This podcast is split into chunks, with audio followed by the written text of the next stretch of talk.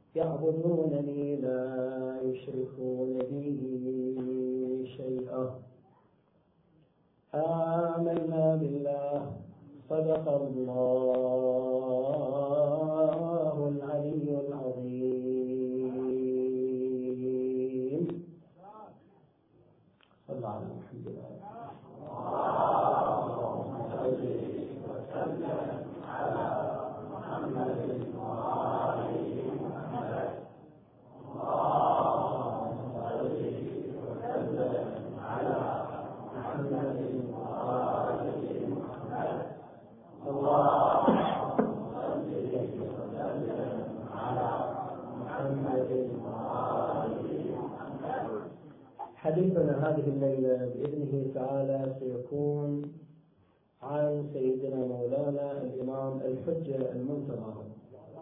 اللهم عجل فرجه وسهل مخرجه. واجعلنا من أنصاره وأعوانه. والربط بين الإمام الحجة عليه السلام وبين أيام عاشوراء واضح جدا. لأنه سلام الله عليه هو المكلف من قبل الله تعالى بأن يأخذ بثأر الإمام الحسين ويطلب بدمه وهو إمام عصرنا صلوات الله وسلامه عليه فحري بنا الحقيقة في كل عام أن نخصص موضوعا أو ليلة خاصة نتحدث فيها عن إمامنا الحجة صلوات الله وسلامه عليه. ننطلق في حديثنا من الآية المباركة. وعد الله الذين آمنوا منكم وعملوا الصالحات. هذه الآية المباركة تشتمل على وعد إلهي. يتضمن هذا الوعد وجود المجتمع أو البشارة بوجود المجتمع الصالح. يعني وعدنا الله تبارك وتعالى أن تنتهي هذه المسيرة وهذه الحركة إلى وجود مجتمع صالح. والمقصود بالمجتمع الصالح يعني المجتمع المثالي الذي لا شرك فيه ولا كفر ولا نفاق ولا حسد. نعم ويتسم بالعبودية لله تبارك وتعالى. وعندها تتحقق الغاية التي من أجلها خلق الله تبارك وتعالى الخلق. ما هي الغاية؟ الغاية هي التي قال الله تعالى عنها وما خلقت الجن والإنس إلا ليعبدون. يعني الغاية من إيجاد هذا الخلق أن يكون هذا الخلق عابدا. أن يوجد المجتمع العابد نعم. والكامل والمستند في كماله إلى الاختيار. إلى الاختيار. يعني كمال عالي مستند إلى الاختيار. والغاية هذه بما أن الله تعالى استهدفها لا بد أن تتحقق. لماذا؟ يقولون في غير الله تبارك وتعالى لعله يفعل الفعل لغاية ولكن يمكن أن تتحقق الغاية ويمكن أن لا تتحقق. زين؟ ولكن الباري عز وجل بما أنه عالم بكل شيء بالظاهر والباطن ومحيط بالأسرار وقادر على كل شيء وحكيم فانطلاقا من صفات الله العليا نعم نجزم بأن الغاية التي خلق الله تعالى الخلق من أجلها لا بد أن تتحقق. والغاية ما هي؟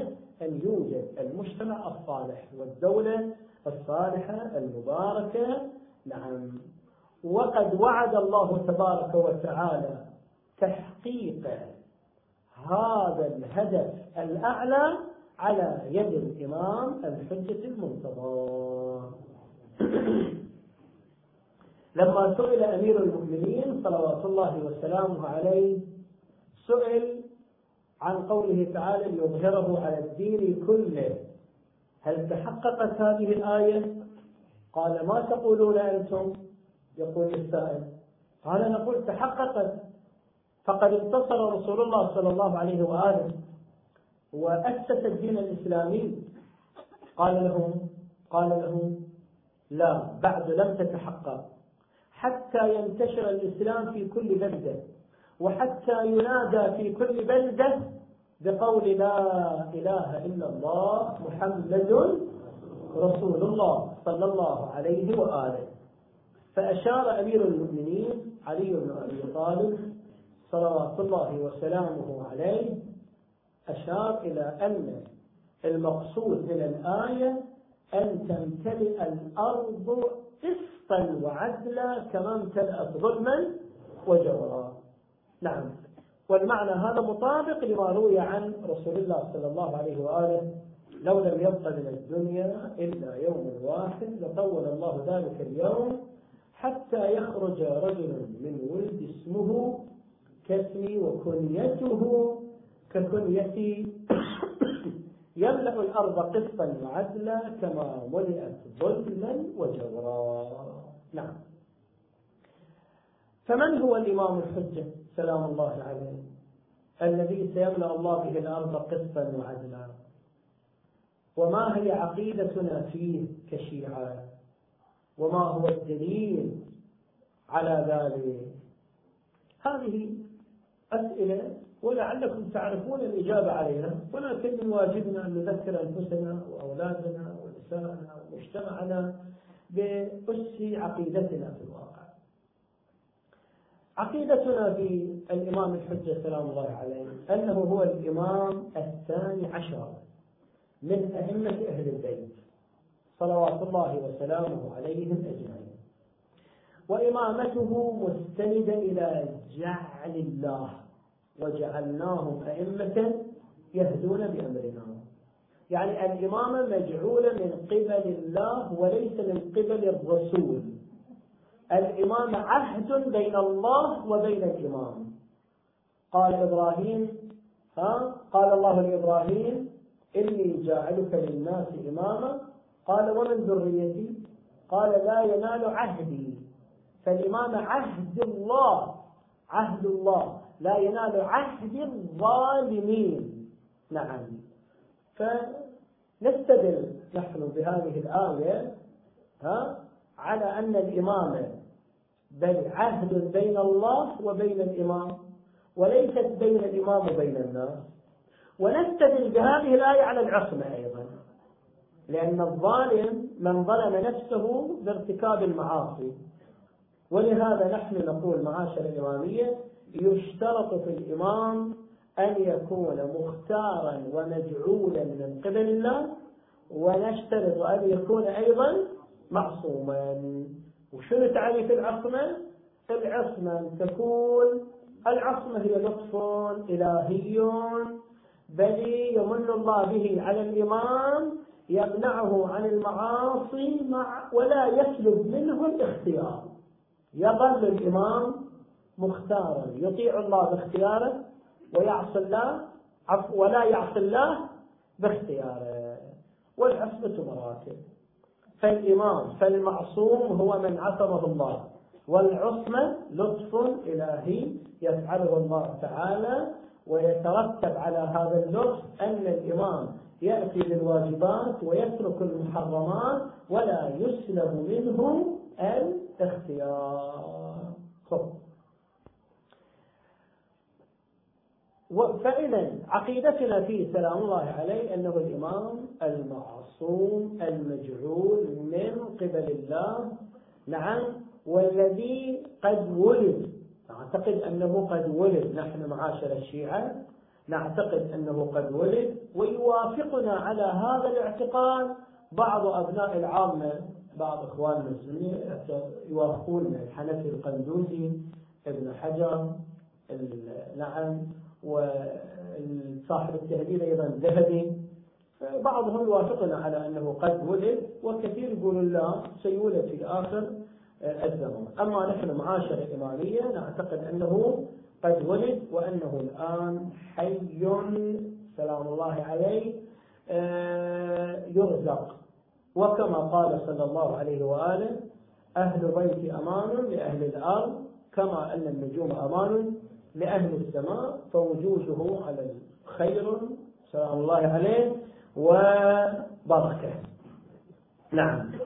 وقد كلف برعاية الخلق بإذن الله تبارك وتعالى كما قالت الجارة الجامعة واسترعاكم أمر خلقه وقرن طاعتكم بطاعته. خب. آه، ما هو الدليل على وجود الإمام الحجة الآن؟ إحنا عندنا مسألة شباب في الاعتقاد أنه في في القضايا الأساسية في القضايا الأساسية لا يجوز التقليد. معنى لا يجوز التقليد؟ يعني يجب على كل مكلف أن يحصل اليقين. أن يحصل اليقين والاعتقاد الجازم. والاعتقاد الجازم بالإمام سلام الله عليه. خب فلا يجوز في التقليد أو أو أو الظن أو العمل بالظنون في قضية الاعتقادات الأساسية. ما يجوز. كيف يحصل الإنسان اليقين؟ أشرنا سابقا نعم ومرات عديدة إلى أن اليقين كصفة نفسانية تتولد من عدة أسباب. من جملة الأسباب اللي تولد لي اليقين الخبر إذا كان متواترا. الخبر إذا كان متواتر يورث اليقين. وبعد إذا تذكرون ومن جملة الأسباب الخبر إذا كان محفوفا بالقرينة القطعية أيضا يوجب اليقين. وأحيانا يتولد اليقين من الأدلة العقلية. وأحيانا من مجموع الأدلة العقلية والنقلية. هذا مولدات اليقين. وعندنا الحمد لله.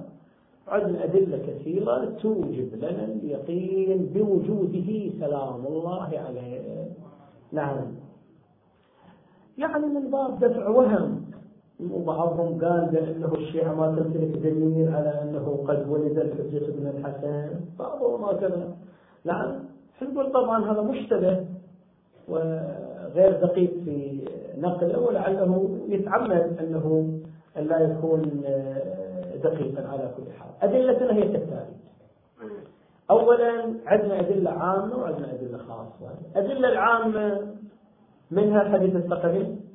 إني تارك فيكم الثقلين كتاب الله وعصمتي أهل بيتي. وأكدنا وأكد غيري. وأكد علماؤنا العظام على أن هذا الحديث متواتر. لا ينكر حديث الثقلين. كتاب الله وعصمتي ويعجبني نقل آه، تعليقا ابن حجر في كتابه الطواعق المحررة خوش تعليقا. كتبها كأنه سبحان الله. يعني هالعبارة عبارة الشيعة في الواقع. مع أنه هذا الكتاب ألف ليكون ردا على الشيعة لكن هالعبارات عبارة شيعة هذا يقول حديث الثقلين فيه أنهما لن يفترقا. لن يفترقا. يقول معنى لن يفترقا يدلنا هذا الحديث على أنه سيظل الكتاب في هذه الأمة إلى يوم القيامة وسيظل إلى جنب الكتاب. نعم عالم من العترة يعرف الكتاب. هو هذا اللي يقوله؟ سيظل سيظل مع الكتاب شخص من العترة ها؟ عالم بالكتاب وإلا لو لم يكن كذلك لافترق. والنبي يقول لن يفترق. فإذا كان الكتاب موجود والعترة غير موجودة هذا يعني أنهما قد افترقا لاحظ. فإذا الحديث الثقلين يدل الآن كما أن الكتاب موجود بأيدينا الآن نلمسه نعم. ها؟ نقول حديث الثقلين يدل أن أنه يوجد من العترة من هو شنو؟ عارف وحافظ وعالم بالكتاب العزيز وهذا الذي نحن نقوله. ونشخص ذلك في الإمام الحجة صلوات الله وسلامه عليه. حديث آخر حديث الأئمة من بعد 12 هذا أيضا يا أخوان حديث متواتر. وتطرقنا له في بعض السنوات السابقة. رواه البخاري ومسلم والإمام أحمد ومصادر الشيعة أو مصادر غير الشيعة. نعم. وتفصيل ذلك تجده في كتاب منتخب الأثر للشيخ لطف الله الصافي منتخب الأثر. وكتاب متوفر وموجود في الإنترنت وغير الإنترنت حتى هنا موجود. كتاب منتخب الأثر يحصي الروايات على الكثيرة لتثبت تواتر هذا الحديث. بعد. ومن الأدلة الأحاديث اللي تقول من مات ولم يعرف إمام زمانه مات ميتة جاهلية. نعم. فإذا هذا الحديث يدلنا على أنه في كل زمان لابد أن يكون له شنو؟ إمام. نعم. وإمام زماننا الآن هو الإمام الحجة بن الحسن صلوات الله وسلامه عليه. نعم. يدلنا أيضا على وجوده الأحاديث المتواترة التي تقول لا تخلو الأرض من حجة. لو خلت الأرض من الحجة ساعة واحدة لسافت هي ومن؟ عليها. أيضا هذه أحاديث متواترة كثيرة. نعم.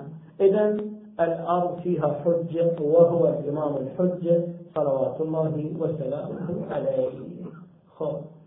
ويدلنا أيضا على وجوده روايات كثيرة. بالمئات. نعم روايات إذا تصفحت كتاب منتخب الأثر في الصفحات الأولى يعطيك فهرسة للروايات مثلا الروايات التي تقول بأن الحجة عليه السلام هو التاسع من ولد الحسين أكثر من 100 رواية أكثر من 100 زين. الروايات اللي تقول هو السادس من ولد الإمام الصادق أكثر من 100 رواية. هو الرابع مثلا من ولد الإمام الرضا أكثر من 100 رواية. الخامس من ولد الإمام الكاظم أكثر من 100 رواية. هو الولد هو الولد الأول للحسن العسكري للإمام الحسن العسكري أكثر من 100 رواية. تجمع لك الروايات ها تطلع له شنو؟ بالمئات تستغرب تستغرب شخص يتحدث ما يحترم عقله على القناة الفضائية يقول الشيعة ما يمتلكون سنة تاريخ عجيب عجيب. أنا بد واحد من الإخوة المسلمين إخوان بناء العام الغاباتي قال لي شنو دليلكم على أن الحجة ولد؟ قلت له قبل ما أعطيك أدلة فيه أعطيني دليل على أن سلمان الفارسي موجود آه، وراء النبي. قال لا هذا ما في شك. ما في شك. دليلك على أنه ما في شك. أنا أنكر سلمان الفارسي جمع قال اجمع لك الروايات اللي تثبت أن سلمان الفارسي موجود وصاحب النبي ورآه و... و... وروى عنه وجلس معه و... خوش خوش كم جماعة. اللي تقول بأن سلمان موجود على وجه الأرض. ها؟ قلت له أكثر من 200 رواية أكثر من 500 قلت له 500 ما أدري. قلت أنا بعطيك على الفكرة 3000 على محمد وآله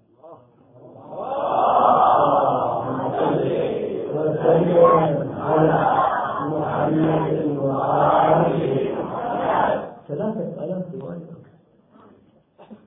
نعم منتخب الأثر فإذا يكون الأدلة اللي تثبت أن سلمان المحمدي أو فلان في التاريخ موجود كذا نعم تكفيكم عشر روايات عشرين رواية. نعم. عن الإمام الحجة تكفيكم مئات الروايات. ولكن أنا أقول لك ليش ينفع؟ أقول الآن. أنقل لك رواية مفصلة. ها وتعرف فيها السر. ليش الناس تنكر الإمام الحجة انتظر شوية بس رحمه الله عليك. إذا عندنا نمتلك أدلة كثيرة وروايات صحيحة السند إذا تتذكرون يا شيعة أهل البيت العام مو جبت وياي الكافي أصول الكافي ونقلت لكم رواية عظيمة عن الحميري وأنه رأى الإمام الحجة صلوات الله وسلامه عليه وقرأت لكم الرواية من الكافي وهي رواية مقطوعة السند يقول عنها الشهيد الصادق لأن سندها عالي عالي جدا جدا جدا. نقلتها الآن. زين؟ هذه الليلة أريد أن أنقل رواية أخرى. من عدة روايات؟ الحمد لله. إحنا دائما نكرر يا إخوان إحنا الشيعة الحمد لله مو فرقة باطنية الفرقة الباطنية تخاف تتكلم في عقائدها ما تريد تبرز عقائدها تخاف تحرج أو تنصدم حتى مع منتسبيها إلا بعد 40 عام بعض الفرق الباطنية. إحنا لا الحمد لله فرقة مكشوفة. كل معتقد نقول يجب الاعتقاد به عندنا عليه دليل يثبته. إذا ما عندنا دليل قبل ما نقول لاخواننا المسلمين نقول لأولادنا الشيعة لا تعتقدوا بأي معتقد لا نمتلك عليه دليلا. نعم. وإذا كلفناكم بالاعتقاد بقضية من أصول الدين طالبون بالأدلة التي توجب اليقين. لو أعطيناكم خبر واحد ظني لا تقبلوا لا تقبلوا المعتقد إحنا نقبل الخبر الظني لنثبت سجود السهو أن سجود السهو واجب أم لا؟ أن الفاتحة واجبة أم لا؟ أن السورة بعد الحمد واجبة أم لا؟ ها؟ بالخبر الظني صحيح السند. ولكن ولكن الخبر الظني لا يثبت لنا قضية من أصول الدين أو من أصول المذهب. والإمامة عندنا أصل من أصول الدين أو نخفف العبارة ونقول هي أصل من أصول المذهب قطعا. ومعنى الأصل يعني المعتقد الأساسي الذي بدونه لا تقبل صلاتك ولا صومك. نعم. لا تقبل صلاتك ولا صومك ولا حجك إلا بمعرفة الإمام صلوات الله وسلامه عليه. بدون معرفة الإمام لا تقبل الصلاة. هذا معتقد بعد؟ هذا معتقد. ونحترم الرأي المخالف واقعنا. ولا نلزم الطرف الآخر أن يأخذ بهذا الرأي. لكن إحنا نقول هذا معتقدنا وعندنا على ذلك أدلة كثيرة والأدلة مئات الروايات حقيقة. مئات عندنا الحمد لله. خب. إذا ولادة الإمام الحجة صلوات الله وسلامه عليه ثابتة جزما استنادا إلى أن الله لا يخلي الأرض من حجة واستنادا إلى روايات خاصة خاصة مروية عن طرقنا وعن طرق أبناء العم أنه ولد. كما تقول السيدة حكيمة سلام الله عليه تقول ولد ورأيته والإمام العسكري ولد ورآه وأراه الشيعة وأراه بعض الشيعة. نعم كما سأروي لكم الآن رواية أحمد بن إسحاق رضوان الله تعالى عليه. فإذا نمتلك روايات كثيرة. خلنا نرويكم هالرواية وصغولها جدا صغولها بعد أن ولد سلام الله عليه وانتشر. انتشرت أمر انتشرت قضية ولادته عند الشيعة الخلص لأن الإمام العسكري أخفى ولادته على الساحة العامة. نعم ولكن بالنسبة للمخلصين أخبرهم ليعتقدوا بذلك. بعد مدة من ولادته جاء أحمد بن إسحاق. أحمد بن إسحاق من وجوه الشيعة من العلماء. يعني مثل السيد الخوي في الزمان السيد يعني سيد الطائفة مثل السيد الإمام؟ سيد الطائفة أحمد بن إسحاق وجه كبير من وجهاء الشيعة ومن علماء الشيعة. نعم اجى من سرمر رأى إلى من قم إلى سرمر رأى. يقول جئت للإمام العسكري عليه السلام لأسأله عن الخلف من بعده. من هو الإمام من بعده؟ يقول طلقت الباب أو ضربت الباب فتح لي دخلت سلمت على الإمام الحسن العسكري سلام الله عليه. يقول لما استقر بي المقام هو ابتدأني قبل أن أسأله. قال لي يا أحمد بن إسحاق. أو يا أحمد عربي صح يا أحمد بن إسحاق اعلم أن الله تبارك وتعالى لم يخلي الأرض منذ أن خلق آدم ولا يخليها إلى أن تقوم الساعة من حجة لله على خلقه. به يدفع البلاء وبه ينزل الغيث وبه يخرج بركات الأرض على محمد أظن الحديث يرد عليكم على خاطركم. أنا كررته كثيرا. يقول أحمد بن إسحاق دخلت فابتدأني. أنا أردت أن أسأله لكنه ابتدأني. فقال لي يا أحمد بن إسحاق اعلم أن الله تبارك وتعالى منذ أن خلق آدم لم يخلي الأرض ولا يخليها إلى أن تقوم الساعة من حجة لله على خلقه. به يدفع الله البلاء وبه ينزل الغيث وبه تخرج الأرض بركاتها. هذا أنا البارحة قلت. هالفقرات مو كأنها في رجال الجامعة؟ بكم بكم بكم بكم. اللي أنا البارحة نقلت قلت سمعت من العلمين العظيمين الشيخ الترمذي والوحيد الخراساني أن مضامين الزيارة الجامعة شنو يا شباب؟ مضامين متواترة قطعية. نعم لابد نثبت عقائدنا وزياراتنا ومفاهيمنا. نعم هذا الشيء من واجب من الواجب علينا حقيقة أن نذكره. مو مو المستحب. مو بنات الجامعة الآن ضعيفة السند أو ما لها سند لا مضامينها عالية جدا ومتواترة. خذ ثم قال اسمع ثم قال أحمد بن إسحاق آه لا يخلو الله لا يخلو الله الأرض من حجة سيدي فمن الخلف من بعدك؟ من الخلف من بعدك يا ابن رسول الله؟ يقول سكت ما جاوب قام ودخل إلى البيت. وما أسرع أن أقبل. الله أكبر. وعلى يديه غلام كأن وجهه القمر في ليلة كماله وتمامه.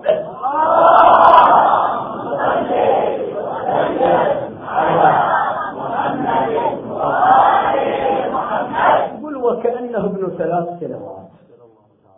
إنه ينمو في اليوم كغيره في الأسبوع في الأسبوع كالشهر. و و و إيه. في أول مرة شافته السيدة حكيمة إمتى أبو يوم. غابت عنه أسبوع الله خفاه غير هذا أو غير هذا الذي يقول لي الامام العسكري ابن أبي هذا إيه؟ يكبر في اليوم كما يكبر غيره في الأسبوع نعم وفي الشهر كغيره في السنة على كل حال. فإعجاز المسألة. يقول التفت اليه الإمام العسكري قال هذا امامك أحمد. هذا إمامك وهذا هو الخلف من بعد نعم. ومثله مثل ذي القرنين ومثل الخبار يقول فقلت له سيدي هل من علامة أطمئن بها أكثر بعد؟ شوف أحمد بن إسحاق من العلماء الكبار. زين؟ ويعتقد بأن الإمام العسكري معصوم ومع ذلك يقول للإمام هل من علامة أطمئن إليها يعني كما قال إبراهيم أو لم تؤمن؟ قال بلى ولكن يطمئن قلبي. قال له الإمام العسكري أحمد بن إسحاق لولا كرامتك علينا ما رأيتك ولي الحجة ابن الحسن لكن أنت لك منزلة خاصة. هذا أولا. قال سيدي هل من علامة تطمئن أطمئن إليها أو يطمئن إليها قلبي؟ وإذا بالإمام الحجة ينطق ويقول أنا بقية الله في أرضه والمنتقم من أعدائه. يا أحمد بن إسحاق لا تطلب أثرا بعد عين.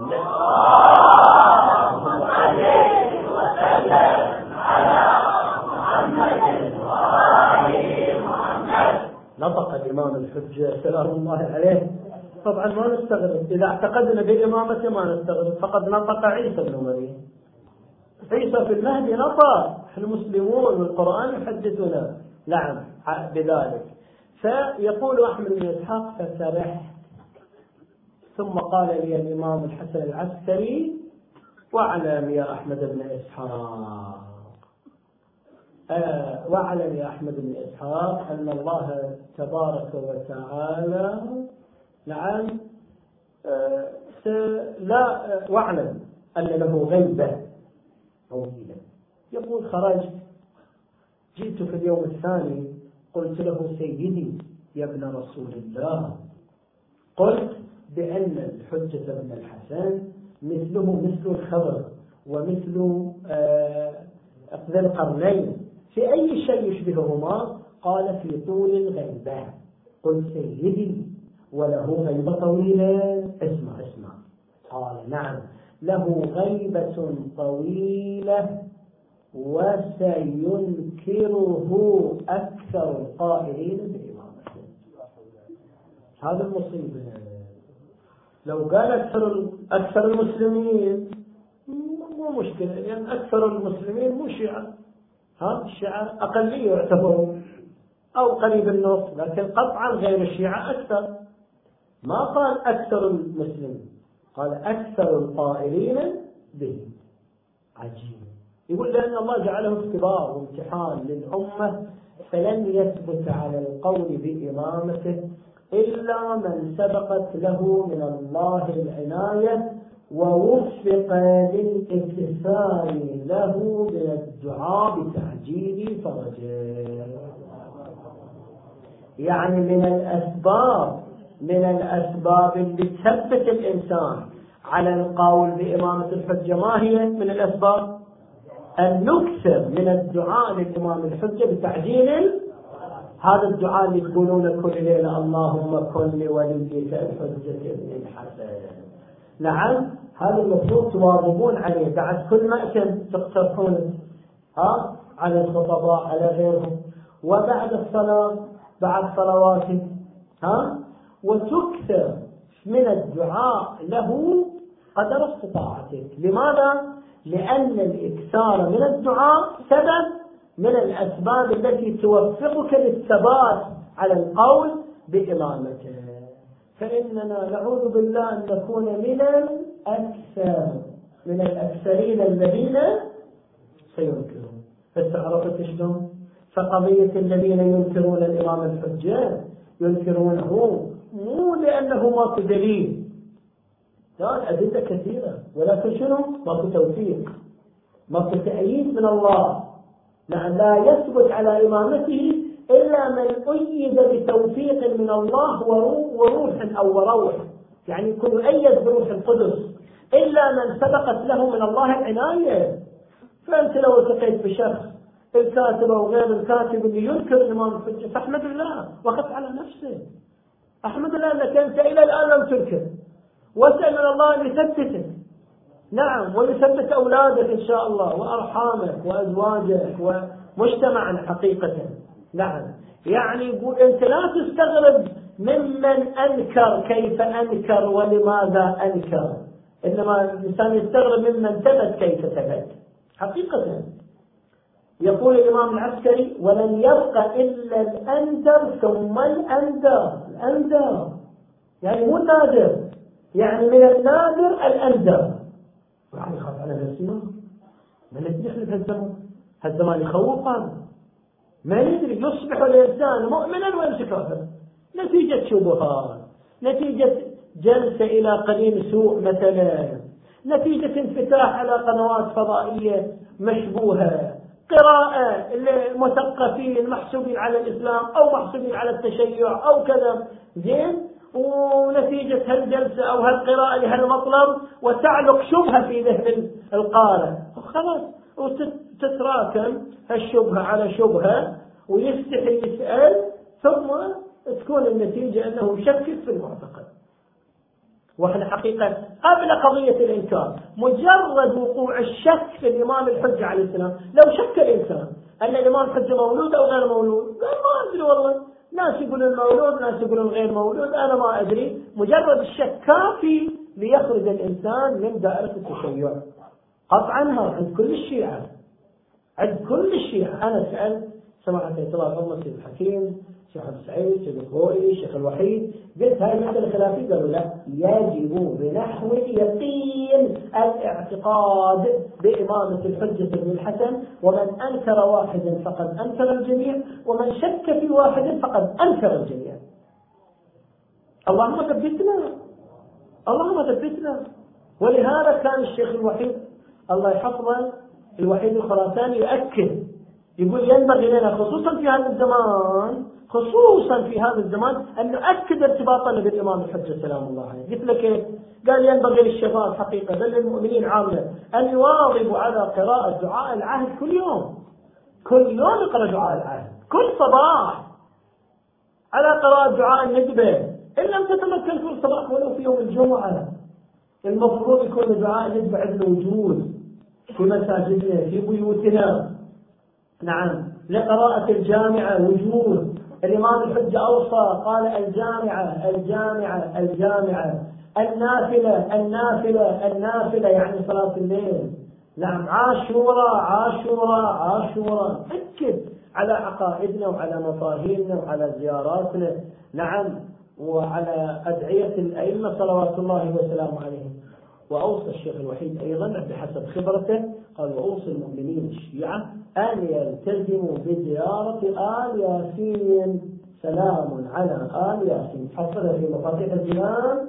نعم في زيارات الإمام الحجة عليه السلام. تفتح مفاتيح الجنان؟ شوف بعد زيارات الإمام الهادي والعسكري عليه السلام. تجي إلى زيارات الإمام الحجة تجدها. سلام على آل ياسين. واضح عليها. وعلمها أولادك ونسائك وأهل بيتك.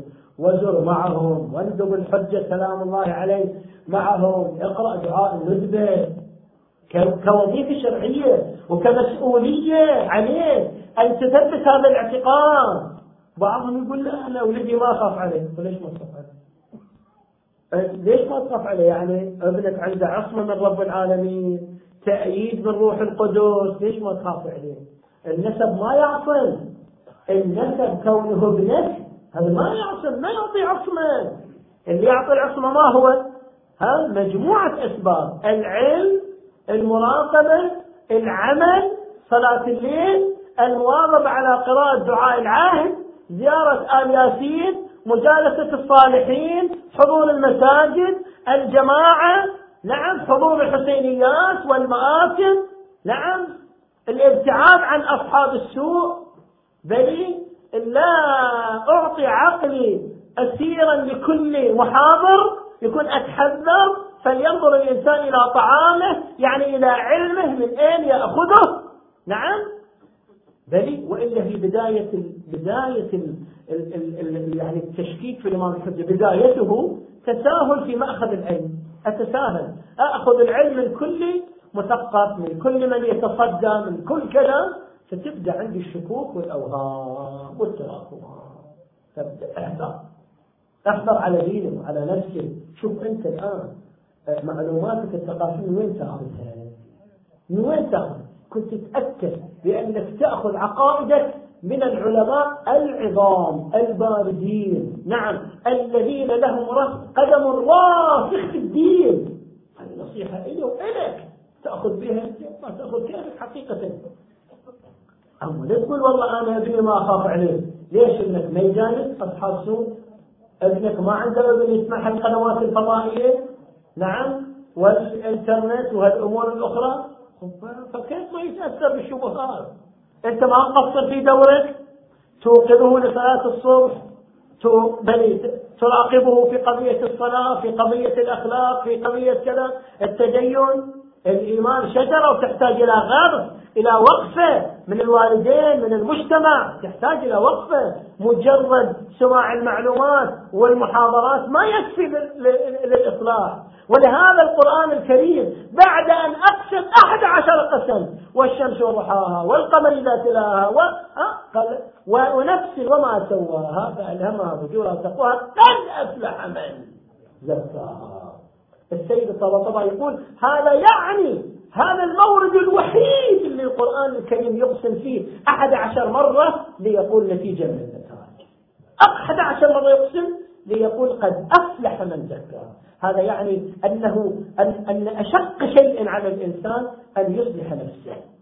يعني أن يخطئ نفسه. أن يقول لنفسه أن, أن يقول أنا على خطأ. وأن يطوع نفسه للحق. هذا من أشق الأمور.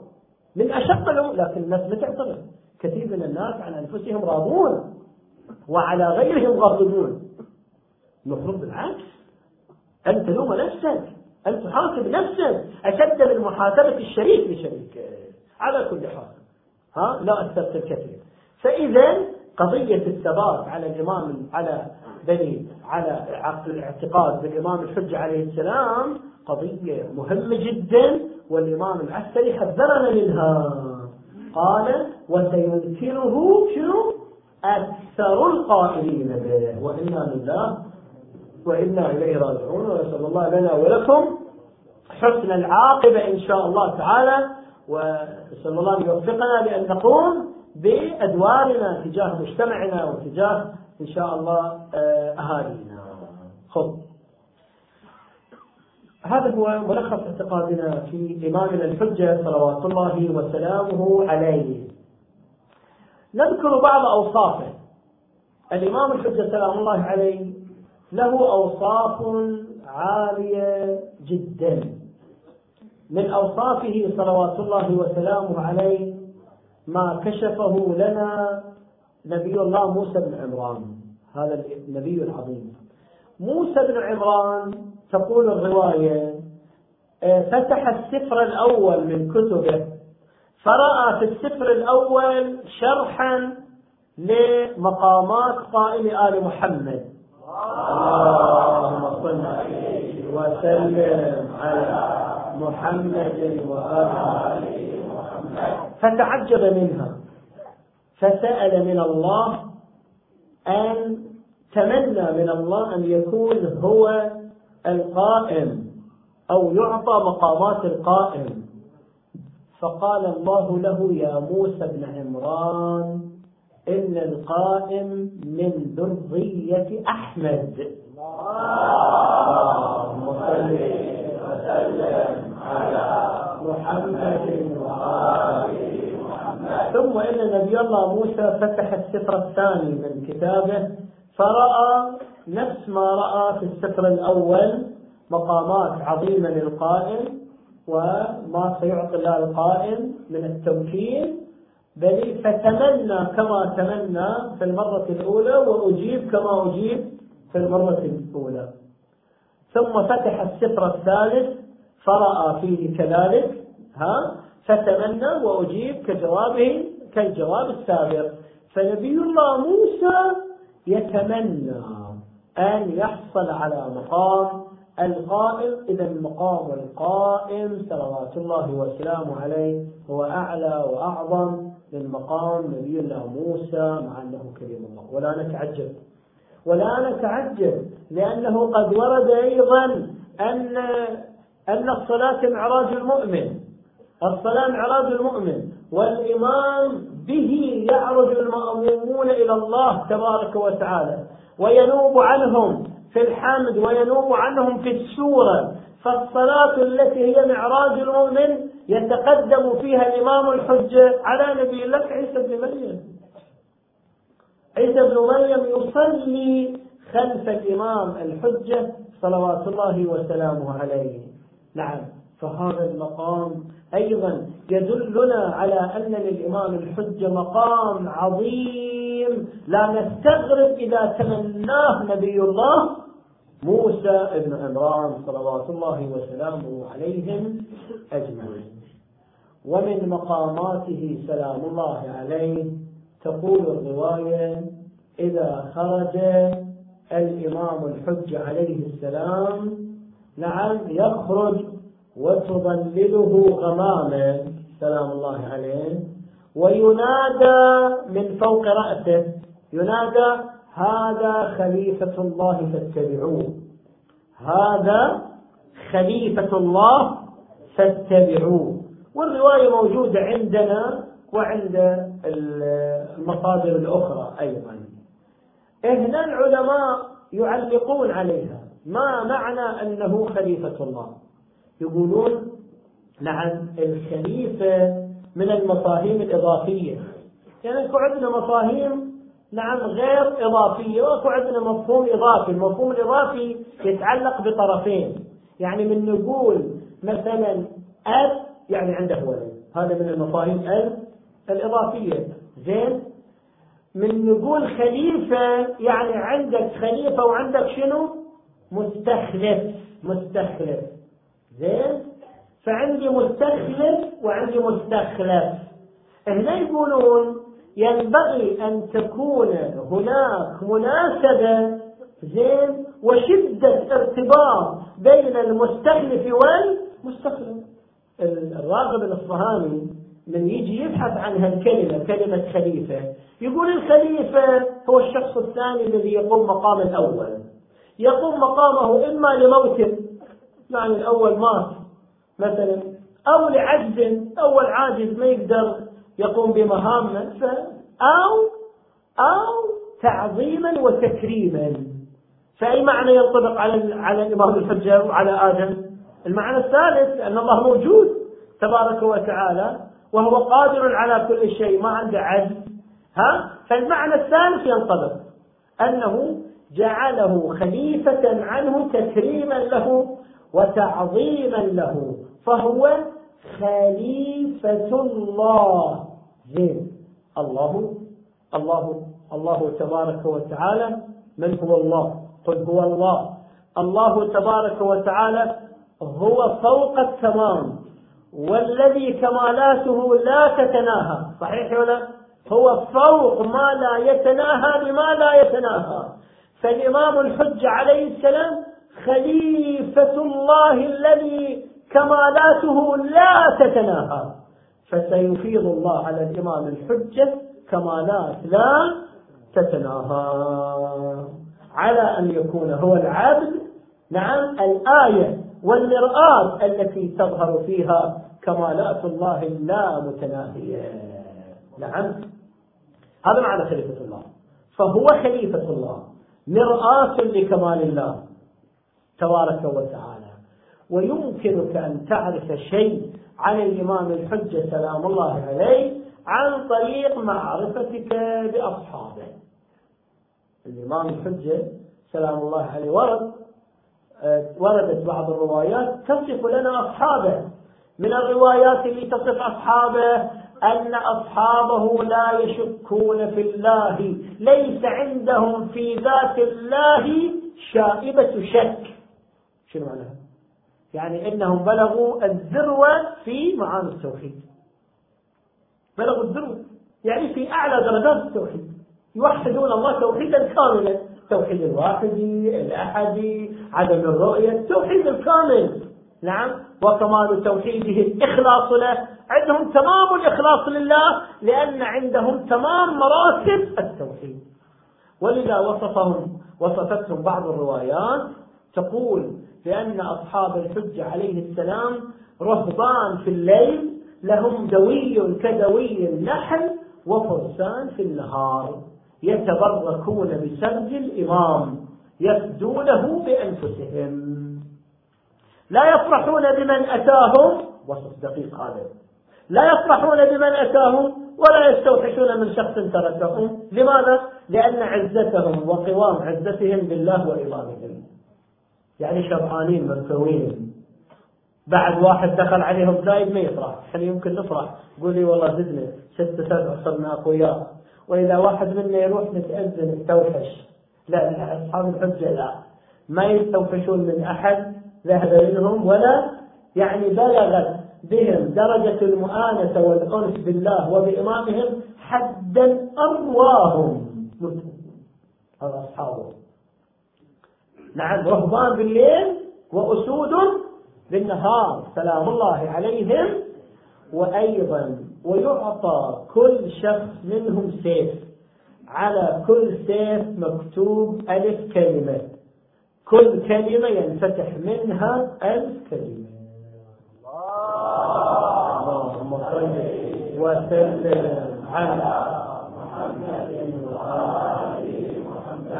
بعضهم يقول هاي ما ليس فيها مبالغة يا أخي ليس فيها مبالغة. الآن في الزمان موجودة يعني موجودة في الزمان تستطيع أن تزوجك بعض الجهات. نعم مو بسيف بجهاز صغير وفي ألف كلمة وكل كلمة مدخل إلى إلى مليارات الكلمات. صحيح ولا لكن فيها علوم الدنيا. الإمام يزوج أصحابه سلام الله عليه بأسرار تشتمل على كل ما يحتاجون إليه. 313 تشتمل على علم الفقه والعقائد والسياسة والإدارة نعم وأسرار الطبيعة التي يحتاجون إليها في طريقهم وهو طريق الفتح ونشر كلمة الله تبارك وتعالى. فليس في هذه الرواية أي غرابة ولا أي آه، ما يوجب الاستيحاش منها. هذا أصحابه. نعم ويمشي أصحابه ليفتحوا بعض دول الغرب ويعترضهم البحر. يعترضهم بحر. وينظر الغربيون إلى أصحاب الإمام يقولون يعلمون أن هذا أصحاب المهدي. جاءوا. الآن كيف سيعبرون البحر؟ بالسفن زوارق الطيارات. إذا قرب أصحاب الإمام الحجة من عند البحر نعم كل واحد يطأطأ رأسه ويكتب على قدمه كلمة من الكلمات ويرفع رأسه ويمشي على الماء. على محمد محمد فيتعجب أهل الغرب فيسلمون رأسا إذا كان هذه القدرة التي أتيحت لأصحابه فكيف بالقدرة التي شنو؟ أتيحت له وأعطيت له سلام الله عليه. والقدرة اللي أعطيت للحجة آه، الرواية تقول إنه سلام الله عليه يرتقي في الأسباب. والألف واللام يقولون إذا التحقت بالجمع تدل على العموم. يعني يسخر الله له كل سبب أسباب السماوات والأرض. معناته سينفتح تصورها سينفتح على كل المجرات. إحنا الآن العلم اللي وصلنا له اكتشفنا أن, أن هناك مجرات. ها ويمكن صعدنا إلى القمر. لكن بعد أكثر بعد إلى الشمس إلى غيرها إلى مجرات أخرى. لا لا. الإمام سيخضع الله له كل الأسباب أسباب السماوات والأرض ويرتقي فيها ومن الممكن أن ينفتح على كل المجرات بحيث يمكن السفر إلى المجرات الأخرى. يقول الإمام الباقر سلام الله عليه إن العلوم الموجودة عندكم يرمز إليها بحرفين. والعلوم التي يتاح لكم أن تصلوا إليها هي سبعة وعشرون حرف. عندكم منها إلى حد الآن حرفان. وإذا خرج ولدي الحجة سيبث فيكم خمسة وعشرين حرف.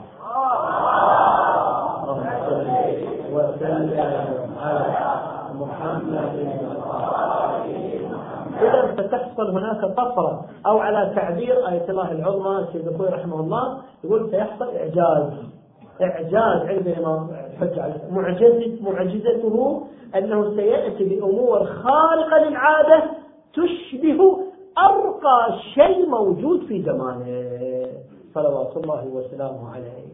هذا بعض يعني ملامح شخصيته آه، وما أعطاه الله تبارك وتعالى. ما هي الآن وظيفتنا تجاهها طبيعي الاعتقاد نؤكده وبنحو اليقين والدعاء العاهد نكرره ونلتزم به وننتظره وننتظره. يقول الأئمة عليهم السلام المنتظر لأمرنا كالمتشحق بدمه في سبيل الله بين يدي رسول الله. نعم. الانتظار الانتظار هو أفضل الأعمال. واضح عندكم. سمعتم مني ومن غيري. أن للانتظار مفهومين مفهوم إيجابي ومفهوم شنو؟ سلبي. المفهوم السلبي اذهب أنت وربك فقاتلا إنا ها هنا قاعد هذا هو الانتظار السلبي. نقعد نكتف أيدينا ونأخذ راحتنا زين؟ وننتظر الحجة يطلع وعند السيف والملائكة وجبرائيل وبعدين هم يبدأون الآن قصة وعدلا. ويعطون إياها جاهزة يقولوا تعالوا يلا عيشوا وكلوا وشربوا. هذا مفهوم الانتظار السلبي. مفهوم الانتظار الإيجابي واضح. أن نعد أنفسنا لنصرته.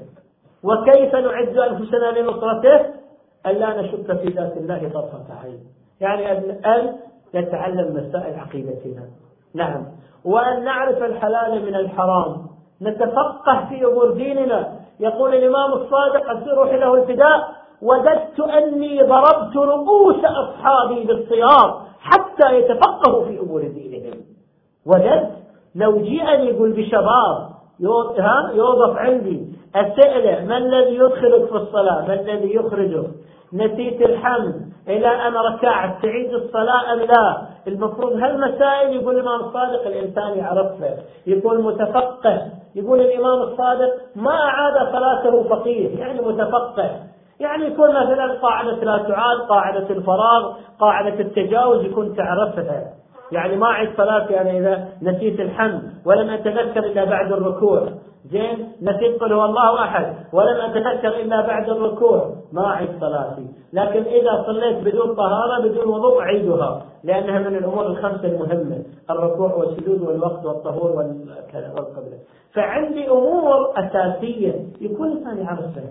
الشباب المثقف مو طالب العلم. طالب العلم يكون يعرف الدليل. أنت يكون تعرف النتيجة. ما أعاد الصلاة فقيه. فلو جيءني بشباب من الشيعة لا يتفقه لأوجعته ضربة. إلى الآن بعضهم ما يعرف شنو حكم مثلا العمل في البنوك والله بعضهم ما يعرف ما يعرف الحكم. ها؟ أو شراء الأسهم البنكية اللي تتعاطى الربا. هذا واضح عند الشيعة كثير من فتاوى اخواننا ابناء العامة أنه العمل الربوي حرام، أصل الفائدة الربوية بشرط آه، حرام. شيء يعني ولعلك ما أدري شو ما أدري شو أو كثير أو كثير يعمل في الربا ووقع على معاملات ربوية ويتعاطى بالربا شغله شغله شغله شغله كثير. ها؟ وما تقدر تحكي بعد بعضهم يزعل يقول أنا بعضهم من احضر ماتم هذا هذا من احضر ماتم شيخ علي قلبي يدق خاف يحكي على قضية العمل في القضايا الربويه. يا أخي أنا أقول ما تنبهت الآن تتنبه ما تنبهت السنة ما ترك تترك السنة الجاية أنا سأظل إلى أن لا سمح الله لا يحضر منبري ولا واحد لا سمح الله. واحد يكون لله تبارك وتعالى يقول كلمة ويجعل رضا الله نصب عينيه. العمل في الأمور المرتبطة بالربا حرام. فكر. نعم على كل حال واحد سأل السيد الخوي قال له حتى الإشارة إلى القسم الربوي. بإصبعك بيصبح تقول هناك القسم الربوي هناك. روح هناك خذ كمبيالة. هاي إشارة حرام. قالوا له شلون؟ ناكل نشرب قالوا نستدفون فقال لهم ومن يتق الله يجعل له ويرزقه من حيث لا ومن يتوكل على الله فهو إن الله بالغ أمره. قد جعل الله لكل شيء قدرا. نعم. وقد جعل الله تسعة أعشار الرزق في التجارة. اطرق باب الله الله تعالى يعطيك. نعم. على كل حال. إذا كيف ننتظر الإمام الحجة نعد أنفسنا لنصرته بأن نتفقه في أمور الدين. بأن تكون عندنا عندنا دراسة عقائدية أو عقدية مؤكدة ومبرهنة يا شباب. ترى المنبر ما يكفي. المنبر يمكن يعطيك ثقافة عامة لكن ما يجي يأخذ لك الدليل ويرسخ لك الدليل ويعطيك على القضية ألف دليل. ما ماكو وقت. لا ما المنبر ما يكفي. يكفي للتحسين العام وللتثقيف العام. أما لإخراج متخصص لا ما يكفي المنبر أي منبر كان فيكون أنت تعتمد على نفسك في أن تتخصص في بعض الجوانب في أن تأخذ لك دورة كاملة في العقائد دورة كاملة في الفقه. نعم. نعم. دورة كاملة في الأمور اللي تحتاج لها أنت كنت تحتاج أنت كنت أقول. أنت كنت تتعب على نفسك. لا تعتمد فقط على على المنبر الشريف. المنبر وحده غير كافي. هاي النقطة. زين؟ إذا آه، وينبغي لك أن تذكر الإمام الحجة كثيرا. حتى لا نبتلي بقضية شنو ذاك الخراساني يقول السيد الصدر رحمه الله يقول دخل رجل خراساني على الإمام الصادق. سلام الله عليه. قال له أنت جالس هنا ولك مئة ألف سيف في خراسان كلهم مستعدون لنصرتك قال له أنت واحد منهم؟ قال نعم. قال دونك التنور. ارمي بنفسك في التنور. قال يصير؟ وعيال شلون؟ وكذا. شلون ارمي بنفسي يعني هذا موت تهلكه. شوف شلون تهلكه. قال له انتظر هذا الخلل وين عنده؟ هذا الخلل عنده معناته ما قاعد يعتقد بعصمة الإمام صلوات الله وسلامه عليه. زين؟ ما قاعد يعتقد بشنو؟ بعصمة الإمام ها؟ أو بوجوب طاعته إذا تعتقد الإمام معصوم هل يأمرك الإمام المعصوم بشيء قبيح أو شيء حسن؟ إذا يقول لك ارمي بنفسك بالتنور أو يقول لك خذ ولدك. آه خذ ولدك ولدك. ولدك اللي هو قطعة من كبدك وبعده ما عصى الله. خذه ورمي به في التنور. تطيع ولا تطيع الله أعلم. الناس يختلفون لكن اختبر نفسك والله العظيم. اي اي اختبر نفسك بالي انتظر هذا الشخص دخل أبو بصير رضوان الله عليه. أبو بصير دخل سلم على الإمام. قال للامام دونك التنور. قال له ان شاء الله سيدي. التنور مغطى رفع الغطاء ولا ما بنفسه هذا أبو بصير. ما قال عيالي ما قال أطفالي ما قال كذا. يا عزيزي يا عزيزي والله يا الله المعين. انت أنتم قرأتم كتاب الله. أنا بعطيك الدليل قبل ما أعطيك النتيجة. قرأتم كتاب الله. قرأتم قصة الخبر يا ولد؟ الخبر قتل غلاما أو لم يقتله ها؟ ليش؟ عجيب. قتل غلاما الغلام اللي قتله الخبر جرى عليه قلم التكليف؟ لا لم يجرى عليه قلم التكليف. ظاهرا اذنب شغل الله عدل شغل الخبر عدل ولا متأكد؟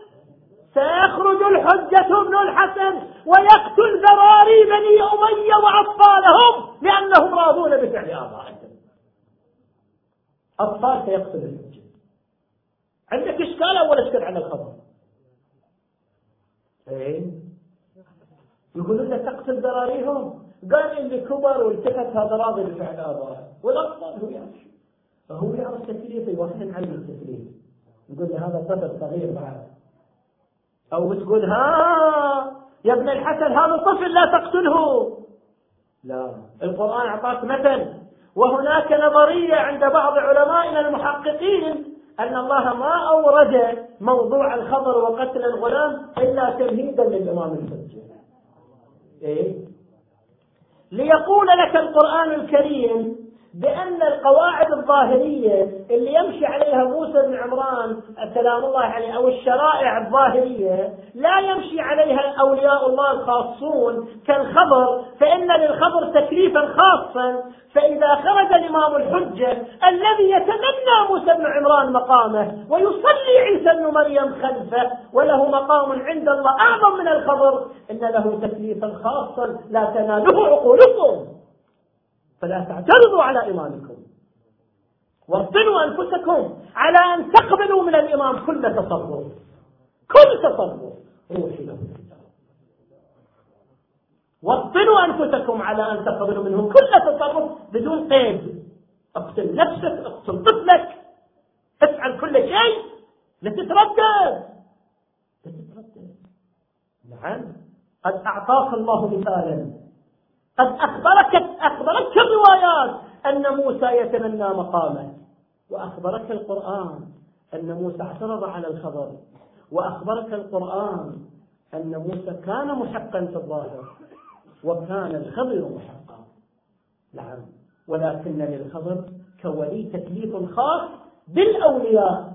بالأولياء. فللحجة ابن الحسن سلام الله عليه تكليف خاص به. فإنه سلام الله عليه. يقول الإمام الباقر بينما الشخص يخدم على رأس الإمام ورافعا السيف يخدم الإمام بنفسه وإذا بالإمام الحجة يقول خذوا هذا واطرحوه واضربوا عنقه.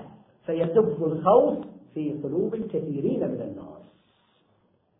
إلا من كانت عنده من كان عنده اليقين التام الشديد بالإمام الحجة. فإن الإمام الحجة عظيم عالم معصوم لا يضر المؤمنين ولا يؤذي المؤمنين. وبالمؤمنين رؤوف رحيم. وإنه يمثل رحمة رسول الله صلى الله عليه وآله. لأنه سميه وكنيه ومظهره فإن صفات رسول الله صلى الله عليه وآله من العلم والرحمة والرأفة ستظهر على ستظهر على شخصية الإمام الحجة صلوات الله وسلامه عليه. ولذا قال اسمه اسمي وكنيته كنيتي.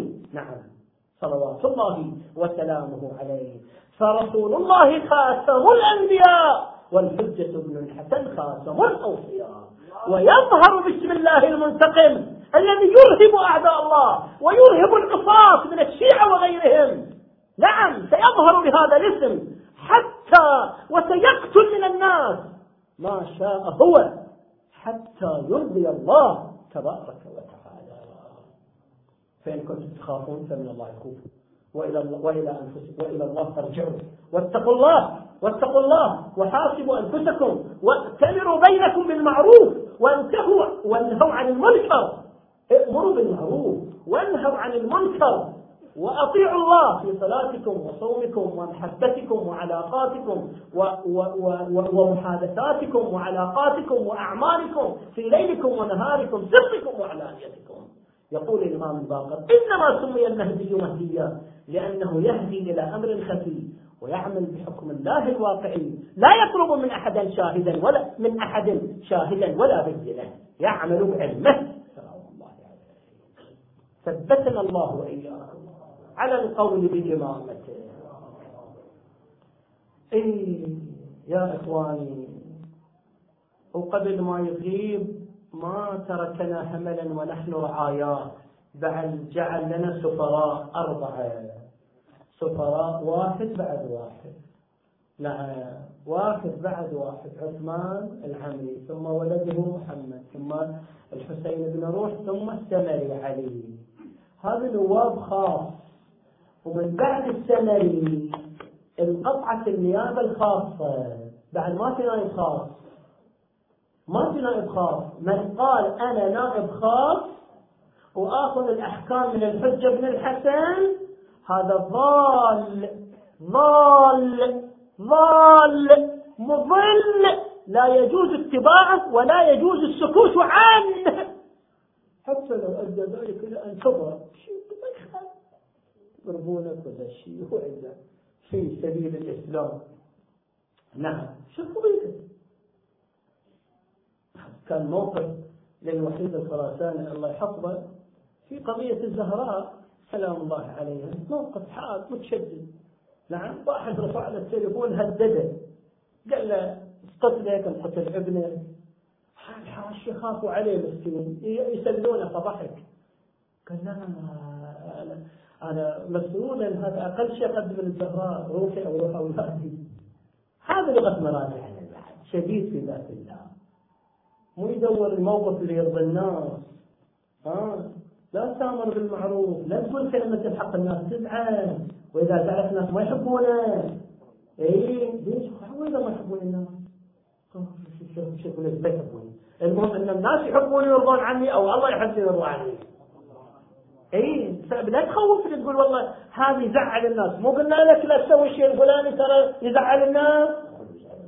المهم اللي أنا سويته يرضي الله لو ما يرضي الله. أنت تقول لي إيه ولا؟ ما يرضي الله. هذا الخسران المبين ولو رضي عني الناس يرضي الله. هو هذا الربح والفوز العظيم ولو غضب الناس.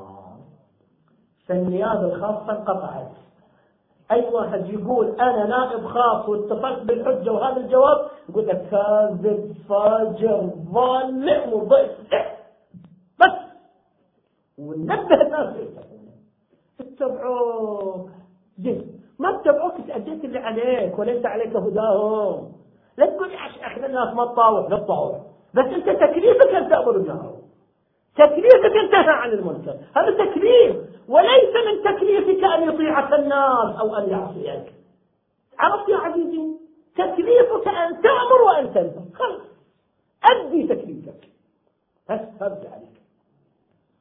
فإذا الإمام سلام الله عليه في الغيبة الكبرى أعطى نيابة عامة عامة.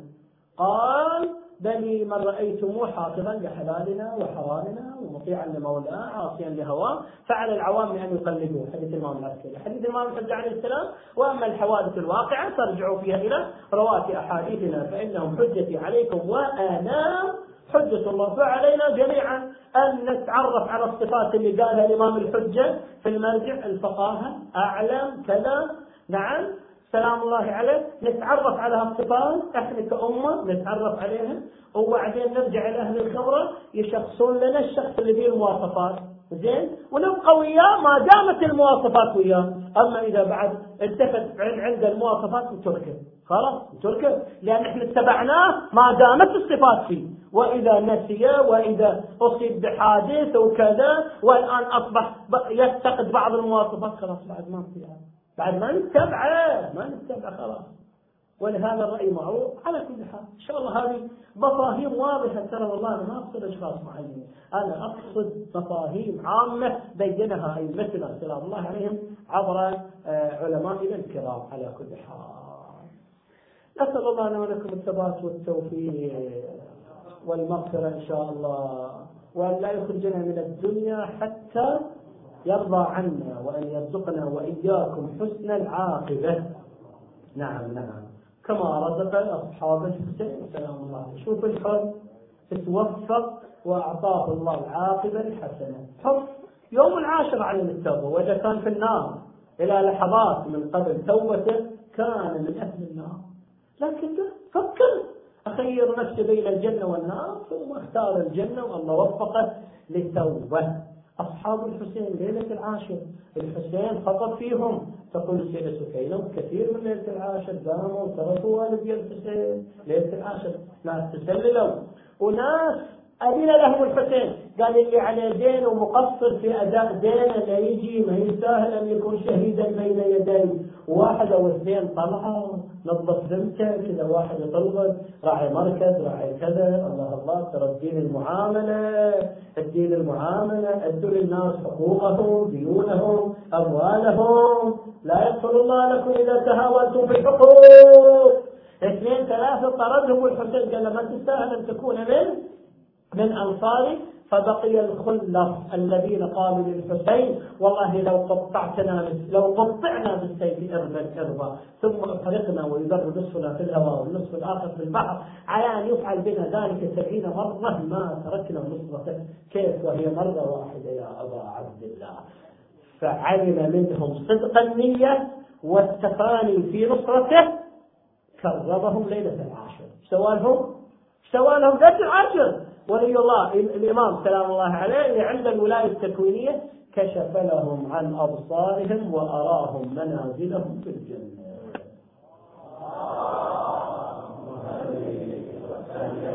على محمد وأراهم أول حتى الرؤية جعلتهم يختارون النصرة لا اختاروا النصرة في أعلى مراتبها ثم كشف لهم عن مراتبهم. سلام الله عليهم. وفعلا أخلصوا وتفانوا في نصرته. يوم العاشر من شهر محرم لما ابتدأ القتال وثار العجاز. من كشفت تلك الغبر من الحملة الأولى حتى قتل منهم خمسون فارسا. أيوا إماما وحسينا والإمام يتلو منهم من قضى نحبه ومنهم من ينتظر وما بدلوا تبديلا. ولما حضر وقت الصلاة التفت الصائد وقال سيدي لقد حضر وقت الصلاة. رفع الحسين رأسه إلى السماء قال نعم هذا هو أول وقتها. ذكرت الصلاة جعلك الله من المصلين. نحن ذكرنا الصلاة. سيدي فلتشملنا بدعائك. جعلنا الله وإياكم وذرياتنا من المصلين. عظم الله أجري وأجوركم وما زال أصحاب الحسين. يبرز الواحد منهم تلو الآخر حتى برز مسلم بن عوسجة وقاتل إلى أن وقع على الأرض صريعا مجروحا. أدركه الحسين وحبيب بن مظاهر وفيه رمق من الحياة. أراد حبيبا يسليه قال يا مسلم بن عوسجة لولا أني أعلم أني أكون بعدك في الأثر لأحببت أن توصي. لو كان أنا أروح الكوفة لكنت أقول لك وصيني على عيالك ووصيني كيف أوزع إرثك. وإذا بمسلم يقول نعم يا حبيب عندي وصية. حتى حبيبها العظيم استغرب قال شنو وصيتك الآن؟ وأنا أموت من بعدك بقليل. التفت مسلم إلى حبيب وقال حبيب أوصيك بهذا الغريب. أوصيك بالحسين ما وصيك بعيالي وبيتي.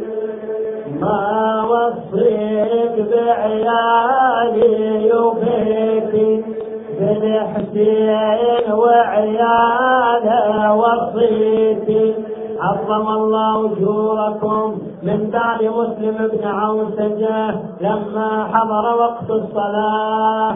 قال الحسين فلنصلي قال الحسين صل يا حسين فإن صلاتك لا تقبل. فقال حبيب لا تقبل صلاة الحسين أجل تقبل صلاتك يا ابن كذا فاستأذن حبيب من الحسين أن يبرد فأذن له وكان شيخا كبيرا عالما جليلا. أدرك رسول الله وسمع حديثه. عظم الله أجوركم. برد إليهم حبيب خاض في أوقاتهم خرج من أعراضهم. تقول بعض الروايات قتل ثمانين فارسا أو أقل. تكاثروا عليه. طعنه بعضهم بالسيف. في خاطرته فوقع حبيب من على ظهر الجواد واحتزوا رأسه ورموا به نحو الحسين. عظم الله أجوركم. جاءه الحسين يمسح الدم والتراب من على رأسه وهو يقول رحمك الله يا حبيب لقد كنت عالما فاضلا. تختم القرآن في ليلة واحدة. رضا وحد عليهم دخول الاختيار ولا خلى الخواتح تنضم لما خلوا كفايا منهم منها. فهاووا مثل ما هو النجم من خط هذا بفاجأة تفنن وهذا به لنا الشاب رن. وهذا الخيل صدره رضربن وهذا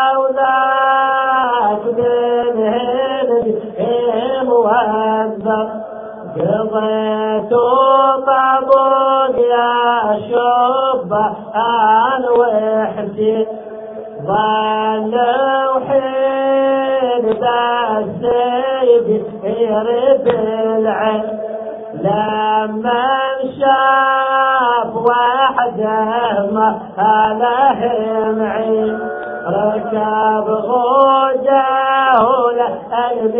الميدان سدر الله ركب غوجه وتعنى حسين إليها.